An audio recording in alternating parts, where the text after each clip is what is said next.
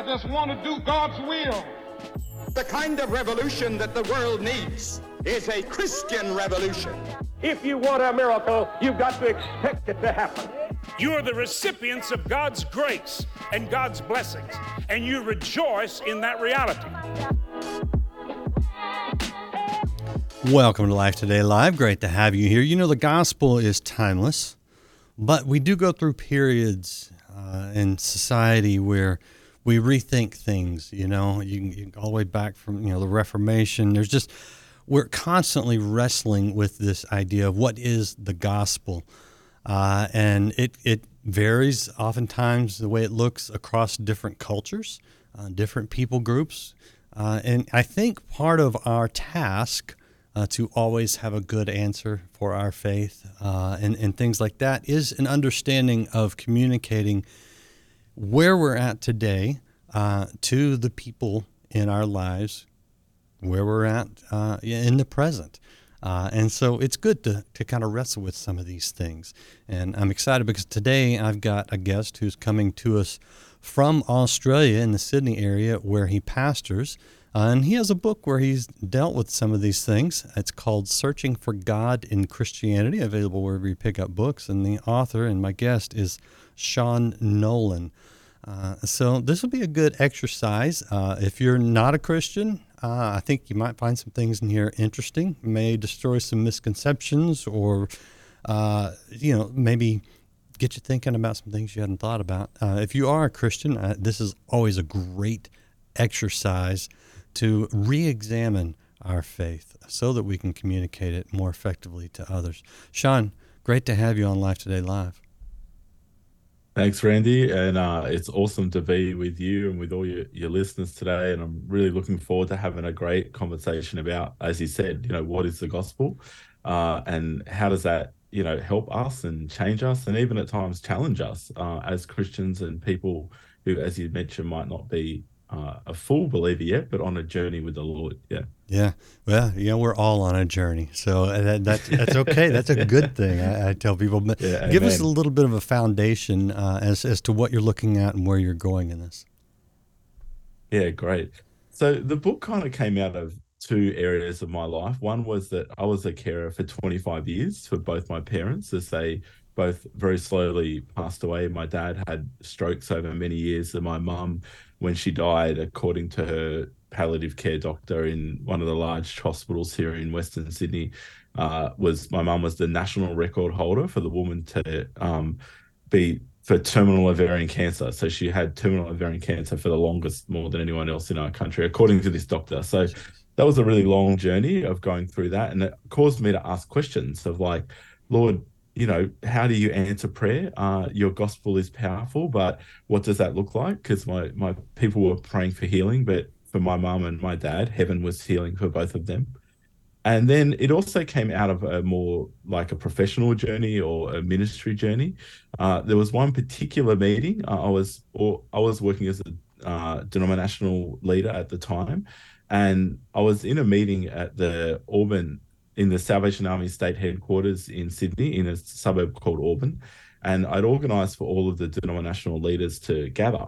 And we were sitting there and we were putting this prayer summit on that our state premier ended up attending and our prime minister actually even personally encouraged. And mm. it was a really once in a generation day where all the denominations, Protestant denominations, came together. Uh, and then we had the Bible Society and all these different people there. And in this planning meeting, a conversation arose about why are we seeing such a sort of decline in Christianity in our generation? And if the gospel is so powerful, why aren't we seeing forward movement? Mm. And so we had this conversation, and I remember this one particular moment, Randy, where uh, me and, and one of the other leaders there just had this epiphany, this realization that all the great leaders we love from the past, um, they've all passed on and gone to heaven. Uh, I, am pretty sure I heard the familiar voice of Dr. Graham there in the intro, and I've mm. uh, had a lot to do with uh, Billy's grandson, uh, Will Graham, and some and, and others as they've come out here. Dr. Graham and others, they've they've gone to their rest, their well-deserved rest, um, and we love telling the stories about all that power from their lifetime. But how do we access that power today? Uh, how do we see that return today? We don't want an escapist mentality when we're always talking about the past, or always talking about the revival to come. But how do we access that today? And we had this conversation in that meeting, me and the other denominational leaders, and it really sort of lived rent free in my head for for for a little while. That that chat, and it was really the origin of the book of looking at uh, some great theologians from the last two thousand year history of the church.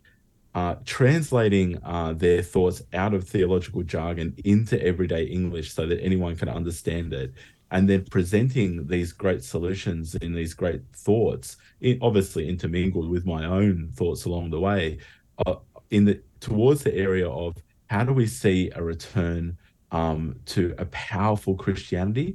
And I'm not talking about a loud Christianity necessarily there, uh, but a powerful Christianity, because the two can be different things. Yeah. And Jesus says continually that the gentle will inherit the earth. And so, uh, yeah, that was really the origin of the book and the journey that I've been on.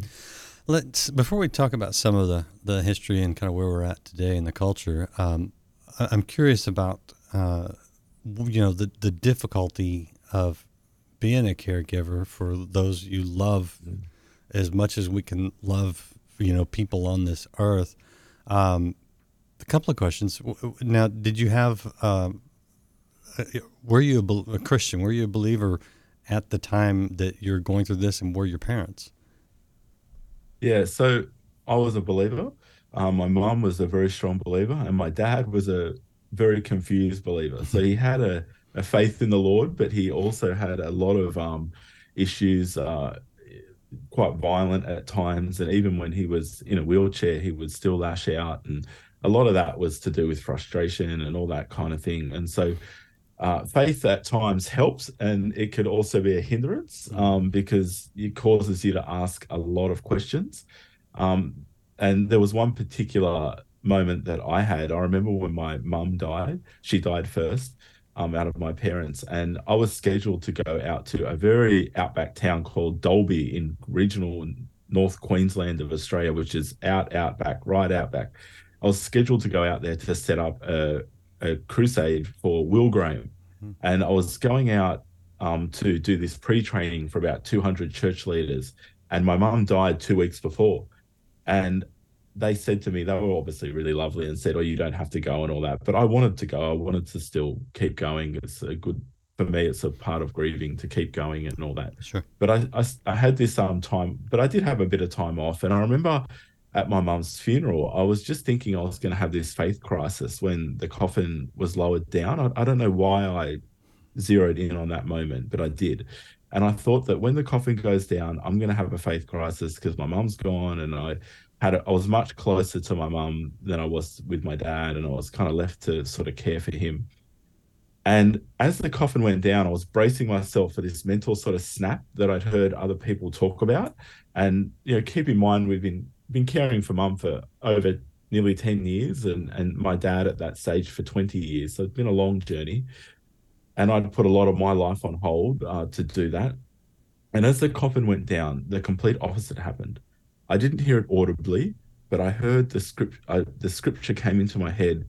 Um, he is not here; he is risen, and it was translated to "She is not here; she is risen." And in that moment, the opposite of a snap happened. A fusing happened in my mind that this is what life's about. Um, what else? Peter said, "Where else can we go? What what other hope is there?" And it's one of the great uh, misnomers that you know when you engage sort of an, an apologetics area, which for any non-Christians listening, it's sort of a, a an area of Christian thinking where we sort of engage engage with tough questions. When you engage that thought process, no other world it's people don't often understand this, but no other world religion actually promises eternal life. Only Christianity promises eternal life. So in that that moment that I thought I was going to have a snap, um, Christianity rose on the cluttered marketplace of world religions, and it rose. And in that moment, it it I saw power in my life, and I saw a, a great comfort and a strength in my life, and it's carried me on. I mean, that was nearly seven, eight years ago today, and it's carried me to today. It's been lasting, which is, I think, often a real test of those moments is does it last? And so, yeah. Uh, you know, I, I lost my younger sister 10, 10 and a half years ago. Uh, and and you do you do process a lot of these things and you ask the hard questions but then when you go to when you have a scriptural foundation it sounds like you had mm-hmm. uh, i know i had thank you to my parents um, mm-hmm. some odd scriptures can come to mind you know uh, death where is your victory you know grave or death where is your sting grave where's your victory mm-hmm. but there's one in particular that i always thought was weird that i felt like i kind of understood at least better uh, through that. And that is this idea that God calls the death of the saints precious in his sight. Yeah. Did did those kinds of scriptures start to actually make sense when you were going through that? Uh, yeah, absolutely. Um, I remember walking along the foreshore. I, I, one of my best friends was the executive manager at the Sofitel Hotel in Sydney at the time of my mum dying, and he paid for me to have um, or he helped me you know go there for a weekend just to sort of clear my mind because hmm. mm. i was still living with my dad caring for him so i just had this weekend off and i got up early and i was walking along the foreshore around the sydney opera house which if anyone has ever seen that or or googled it or whatever yeah. is absolutely you know it really is the best our city's got to offer it's yeah. stunning and it was early in the morning and i remember walking along and those scriptures were coming to my mind that you're mentioning. And then i just had this realization that the greatest gift you can give your children when you die is not an inheritance of, of money. It's the assurance of where you've gone. Um, because i knew where my mum had gone and it comforted me. And i had read it's not a scripture but i'd read a quote by i think it was i'm kind of going back in my deep memory here but it was isobel kuhn who was a um, i probably pronunciated her name wrong there but she was the china inland mission missionary and she said that death is not the the the end of life it's the consummation of life. It's the transition of life mm. into something greater. And that simple analogy uh, of the butterfly of the caterpillar sorry entering the, the cocoon came to mind for me. And yeah very powerful yeah and you know i mean this this is that is you know one of the biggest questions um, from people who are struggling with their faith is is things of death and suffering uh, where did you where did you find yourself uh, at the end? You know, after losing both of your parents, after seeing so much suffering, after you know having to go to the funerals and stare at death right in the face. Um, where where where did you find yourself in your relationship with God? Yeah, that's a, another great question. It was a real sort of to be honest, I'm just a pretty straight up and down honest Please. guy. Hey, hey, not, you're on you're on the right program. You can't say yeah, sure.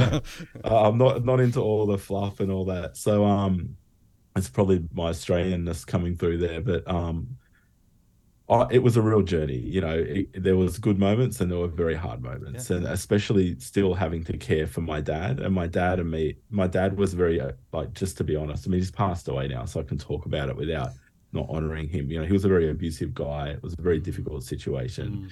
Mm. Um, we had the many times when he was not disabled before he became disabled from strokes. Many times we had uh, six to eight police officers at the house, oh. and I was intervening in domestic violence situations. And so then having to care for him.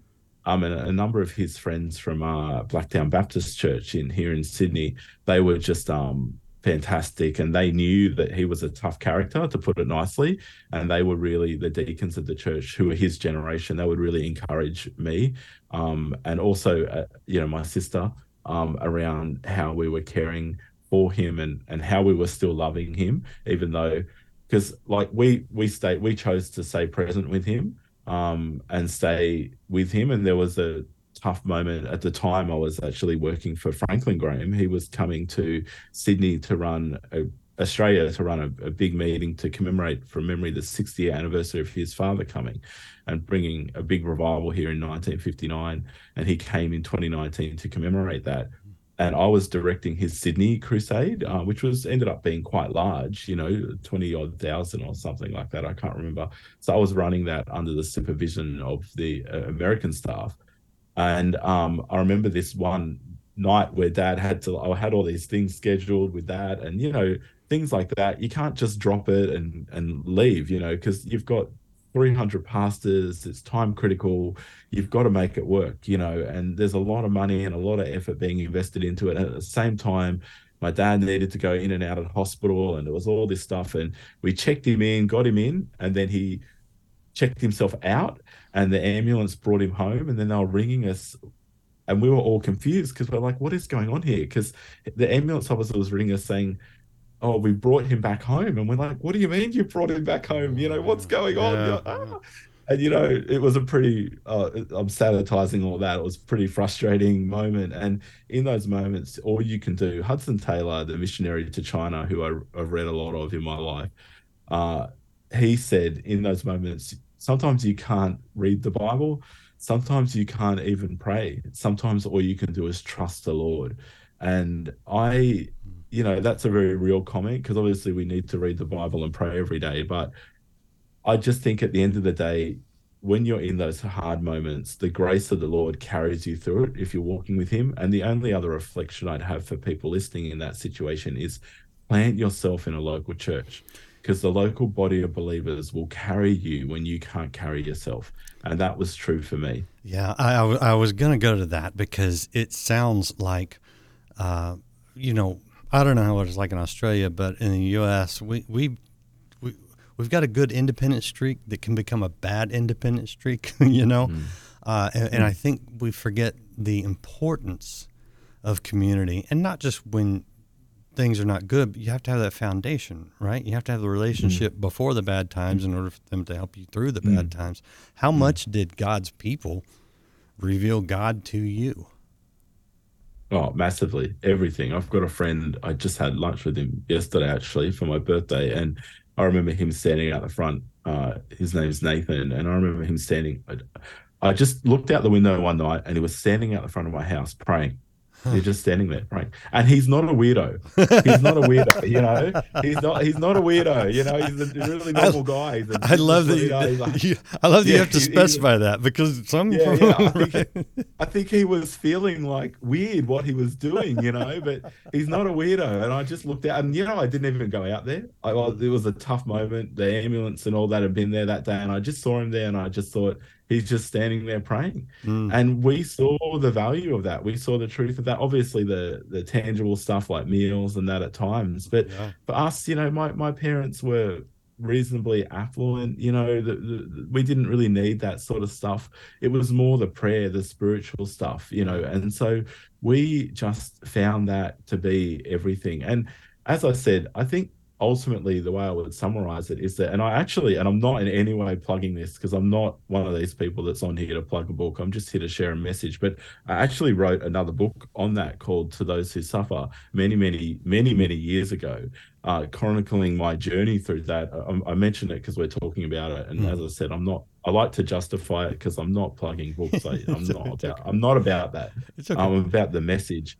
But um, I, in that book, I sort of came to the place where I said, "Hey, like, your faith can either be destroyed or built up through these things, and in some sense, it is a choice that God gives you, and you have to make that choice. And I chose to. I, I was able to see that the the lens that I see life through was enriched and emboldened by the journey I've been through, and then it, it fed into the ministry angle of things, you know. And so, the support of people plays such a role. It's it's everything, and then you've got, and I and I really reiterate that point that we both just said, like plant yourself in a local church. One of the problems with COVID and all these things we've been through is that we've all retreated. A lot of us have retreated from local church.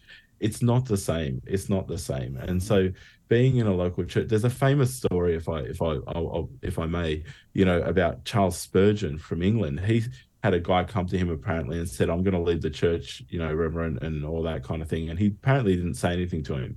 He just reached out to the coal fire in front of them both and took a coal out and put it in the middle of them.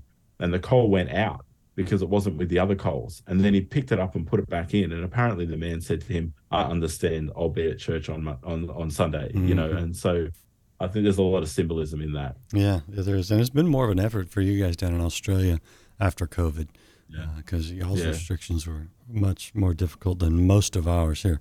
Uh, you you you don't like to plug books, but uh, I, I, on our, on this program, books are footnotes. They are references. They're a place to go if you want to follow up and get more information and go deeper.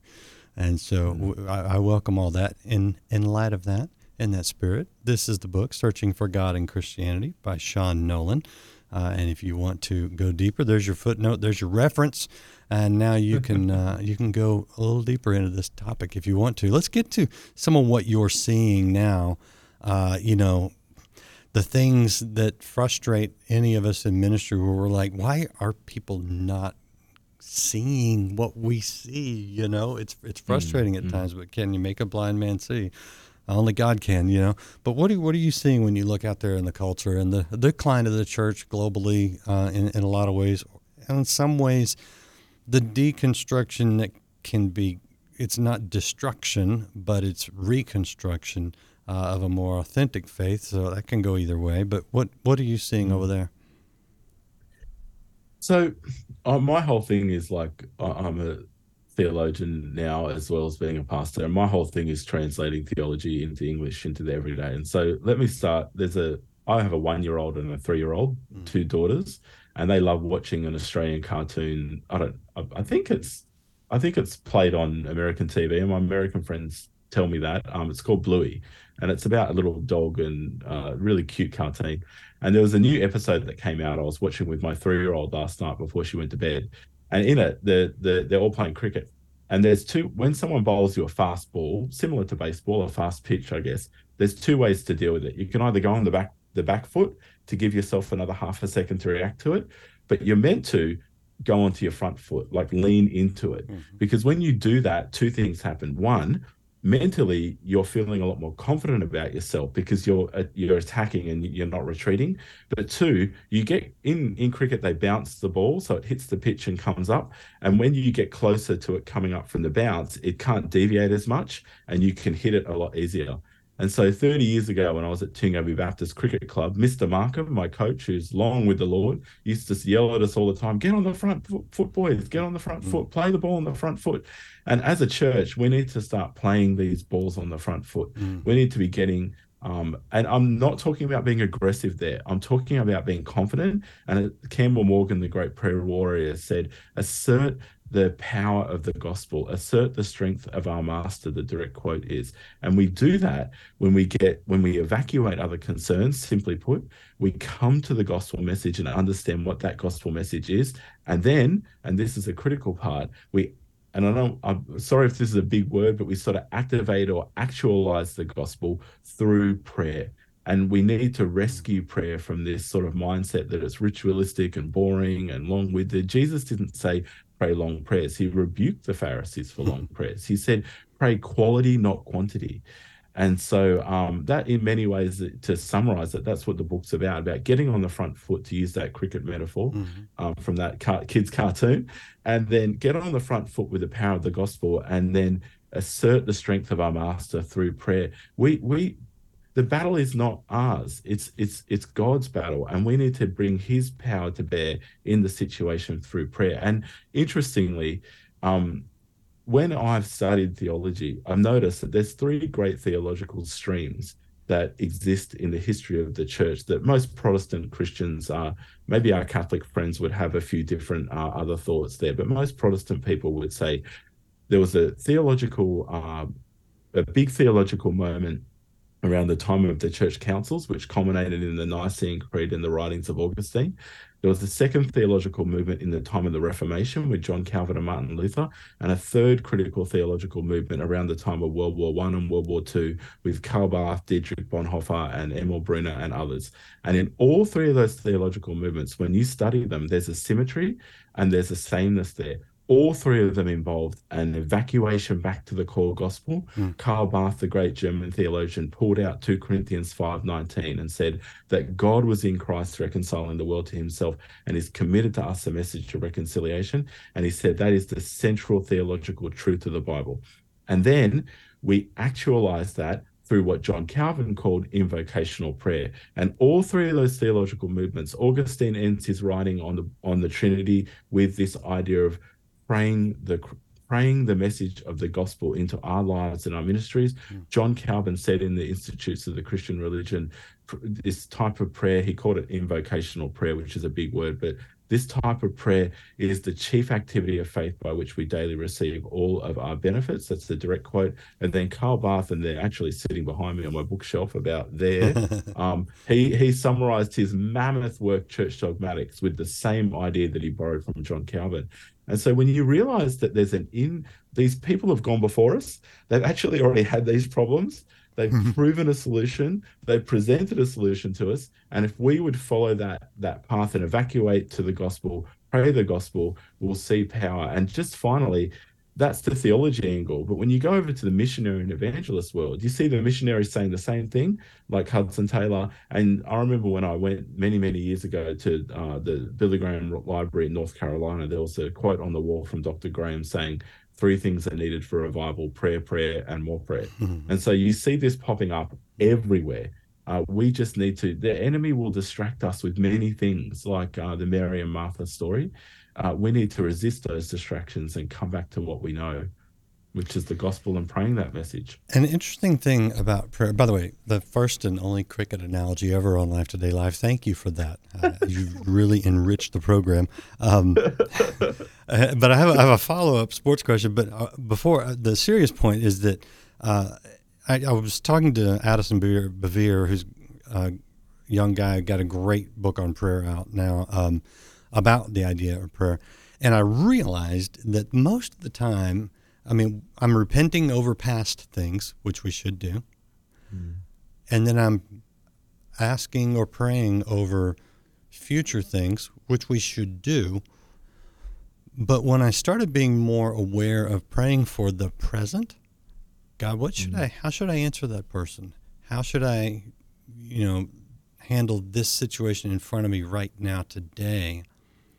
That seemed to get it out of the past and future and into the present, and mm. it, it, it's changed things. And the more I do mm. that, and you know, I, that I think that that's where you get the idea of praying without ceasing. In other words, constant prayer, which is not mm. go in your mm. closet and repeat the mm. same thing. It, it's like no, like invite God into every situation for direction and for wisdom.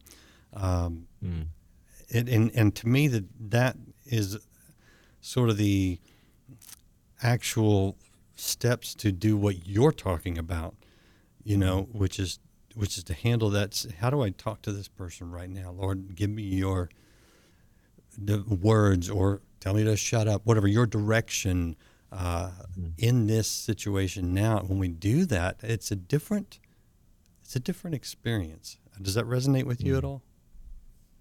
It absolutely does, and I would add, just add a little thought there that one thing that really blew me away, and like I'm not, you know, like I don't live my life, uh, you know, constantly thinking about theologians and Christian writers who have passed many years sure ago. It's okay. Pre- it's okay live, if you do. It's okay. uh, live in the present. But um, one thing that really struck me, which was in real contrast to my prayer life and sort of, I think, how we operate today, is that when you read, like, for example, Martin Luther's preface to Romans, and Martin Luther, John Calvin, these people were not perfect. They had issues in their lives, you know, so we don't want to get carried away there. But like when you read it, the emphasis on is on this that all of the Christian work in your life, we would call it sanctification, repentance, everything. It's an action of the Holy Spirit in you. Yeah. It's something God accomplishes in you. Yeah. And so when we think about the idea of my faith, well, we've got to go back a step. My faith is actually a gift from God. So in many ways, it's actually my faith that I'm borrowing from God, mm. or where I'm not just borrowing, but being given. It's a gift from God. Um, and so when we start to understand that we, when Jesus says in John 15, he's like, fair dinkum guys, like, guys, I'm not kidding. When he says, you could do nothing without me, he literally means what he said. yeah. And so when we understand that if we aren't praying, our, our life, um, our Christian life, if we're not having that time of connection with the Lord, I like to liken it to like it's like a two dimensional square on a piece of paper. That's our walk with the Lord. If we're not praying, when sorry, let me put it in the positive. When we pray, that two dimensional square lifts to like a 3D cube and everything changes. Our perspective changes. Everything becomes anew. Mm-hmm. And you look at there's so many different examples. One that's in my mind, it's a little bit um, abstract, but when you look at the Old Testament, the story of Joseph and um, and and and all that he went through and Jacob, God, throughout those situations, He gave them a fresh understanding of their circumstances for interpreting dreams and all these kinds of things.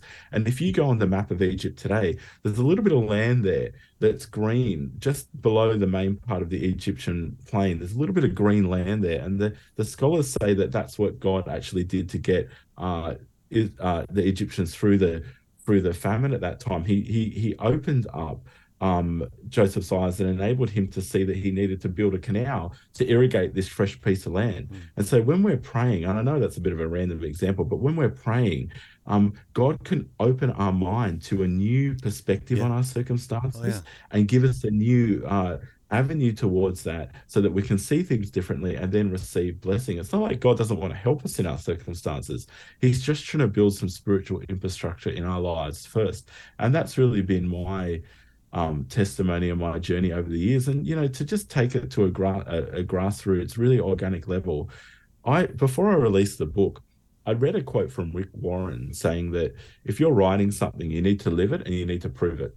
And so I started praying this prayer, this type of prayer to receive from the Lord to really um, center on praying the death of Christ daily in me, Galatians 2:20, and the resurrection of Christ. Lord, crucify my flesh daily. Lord, you do it. I can't do it. I don't have the ability to do that. You do it. You bring your resurrection life daily. And you know, Randy, I, I know this is a really frivolous example, but I've, I struggled with my weight my whole life. Hmm. And when I started praying that, all of a sudden the desire to overeat it went, and all of that changed. And in the last nine months, I've lost 25 kilos. Hmm. And so I was, I'm not trying to be all frivolous, but I'm trying to give an organic, real example that when we start activating the gospel in our, in, in our life, God does and can help us with our circumstantial problems. Yeah, I, I, don't I don't find that frivolous at all. In fact, I think that's exactly the very practical uh, mm role that God wants to play in our lives. Not, mm you know, why why would He care about our weight? Well,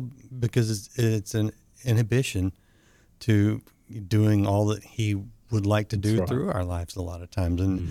there you know there's mm. there's many things like that and it's very interesting i do think that that is exactly what god does because he starts with okay look mm. i'm going to I'm, I'm going to work on you you know we always pray for yeah. other people or god help me to do this and god's like let's let's talk about you to circle back to my sports analysis real quick um, and I just want to ask because I don't know this about cricket because I know nothing about cricket except that it seems to go on for days and days and days. Um, in it does in two okay, in two sports that I do know, golf and baseball, you have this shifting of the weight, uh, and and that is where the power comes from. So when you move, if you're moving uh, to your back foot, you would lose power. If you're moving to your front foot, when you swing towards the ball that's where power comes from. And, and so to talk about prayer as a shift to the front foot, is that the same true in cricket? Do you get the power there? Yeah, it, it is. And like in a cricket bat, there's also like in the the bottom middle of the bat, they call it a sweet spot. That's yeah. what we call it, yeah, sweet yeah. spot. Where if the ball hits that, um, it will bounce. That's where there's a there's an elasticity in the wood that's that the craftsman puts in there. Huh. And so when you're on the front foot, it's much easier to get that sweet spot on the ball because if you go on the back, um, to not to stretch the analogy too far, but if you go on the back foot, you're not really controlling the bat. You're just letting the ball happen to you, we would say. Ah. But when you go on the front foot, you're controlling the situation and you can get that, put your bat match the ball up with the sweet spot on your bat and bang you know and there's a there's a there's a there's a real energy there you yeah. know well i I, I, lo- I love it actually you know prayer mm. uh, puts you in your sweet spot to give you more yeah, power yeah, and more good. bang in your christian life you're right there that's right. I love that. It's, well, it's yours. That. That, I didn't come up with a cricket analogy, so that, that's all I'll tell you. All right, uh, Sean, this has been a fabulous conversation. Uh, I, I know there's so much more we could talk about. And again, I would point people to your book, Searching for God in Christianity. A good, obviously, you can tell, thoughtful book, an exercise, and, and one with very practical, real world applications. Uh, is there any anything you want to mention before I let you go? It's been a wonderful conversation.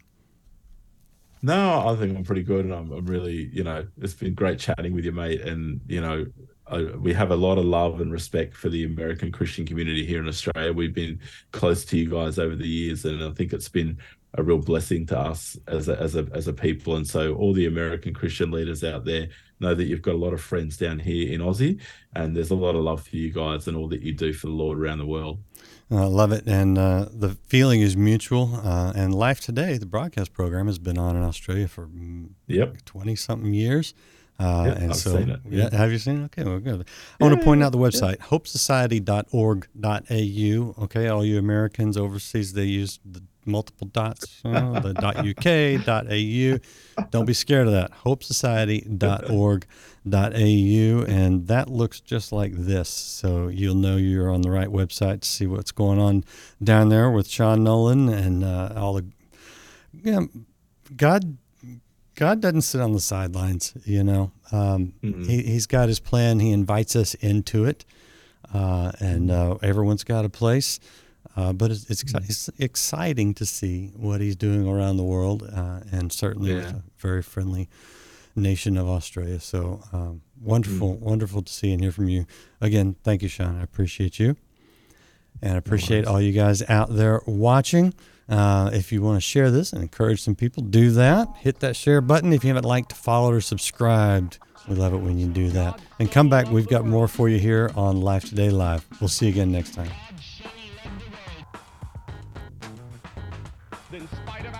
Rebellion, in spite of our sins, in spite of our failures, God says,